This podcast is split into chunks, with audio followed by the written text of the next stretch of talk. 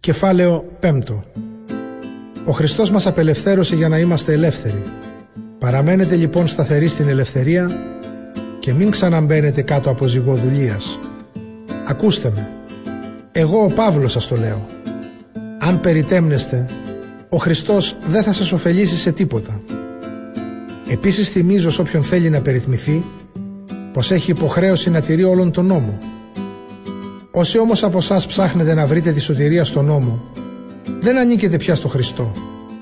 Έχετε φύγει από τη χάρη του Θεού. Όσο για μας, εμείς με την πίστη που μας δίνει το Πνεύμα, έχουμε στραμμένη την ελπίδα μας στην ευσπλαχνία του Θεού, που θα μας δικαιώσει την ημέρα της κρίσεως. Άλλωστε εκεί που κυριαρχεί ο Ιησούς Χριστός, δεν έχει καμιά σημασία, ούτε αν κάνεις περιτομή, ούτε αν δεν κάνεις. Σημασία έχει η πίστη στο Χριστό, η οποία εκδηλώνεται έμπρακτα με αγάπη. Πηγαίνατε καλά.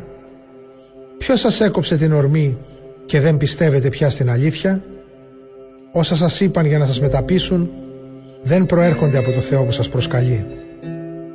Είναι αρκετό λίγο προζύμι για να φουσκώσει όλο το ζυμάρι.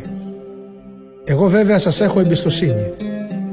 Ο Κύριος θα σας βοηθήσει να μην παρασυρθείτε.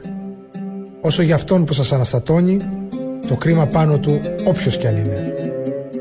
Και όσο για μένα αδερφοί μου, γιατί με καταδιώκουν αν εξακολουθώ να κηρύττω την αναγκαιότητα της περιτομής όπως με κατηγορούν; Αν ήταν έτσι, το κήρυγμα για το Σταυρό θα είχε πάψει να είναι σκάνδαλο. Να πάνε να ευνοχιστούν όσοι σας αναστατώνουν με τέτοια πράγματα. Ο Θεός λοιπόν αδερφοί μου σας κάλεσε για να ζήσετε ελεύθεροι.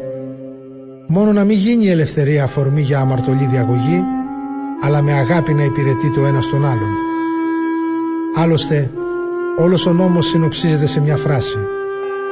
Στον αγαπήσεις τον πλησίον σου σαν τον εαυτό σου. Αν όμως δαγκάνετε και τρώτε ο ένας τον άλλον, προσέξτε μήπως αλληλοεξοντωθείτε. Θέλω ακόμα να σας πω και τούτο.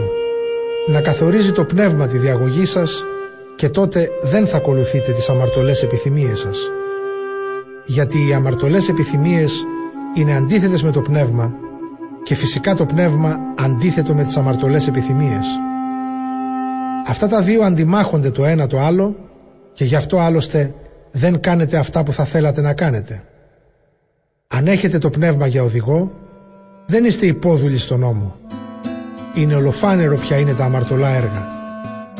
Είναι η μοιχεία, η πορνεία, η ηθική ακαθαρσία, η εσχρότητα, η ειδωλολατρεία, η μαγεία, οι έχθρες, οι φιλονικίες, οι ζήλιες, οι θυμοί, οι διαπληκτισμοί, οι διχόνιες, τα σχίσματα, οι φθόνοι, οι φόνοι, οι μέθες, οι ασωτίες και τα παρόμοια.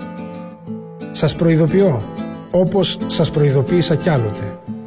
Όσοι κάνουν τέτοια πράγματα δεν θα κληρονομήσουν τη Βασιλεία του Θεού. Αντίθετα, ο καρπός του Αγίου Πνεύματος είναι η αγάπη, η χαρά, η ειρήνη, η μακροθυμία, η καλοσύνη, η αγαθότητα, η πίστη, η πραότητα, η εγκράτεια. Τίποτε από αυτά δεν καταδικάζει ο νόμος. Άλλωστε όσοι είναι του Χριστού έχουν σταυρώσει τον αμαρτωλό εαυτό τους μαζί με τα πάθη και τις επιθυμίες του. Αφού λοιπόν ζούμε με τη δύναμη του Πνεύματος πρέπει να ακολουθούμε το Πνεύμα. Ας μην γινόμαστε ματαιόδοξοι. Ας μην προκαλούμε και ας μην φθονούμε ο ένας τον άλλον.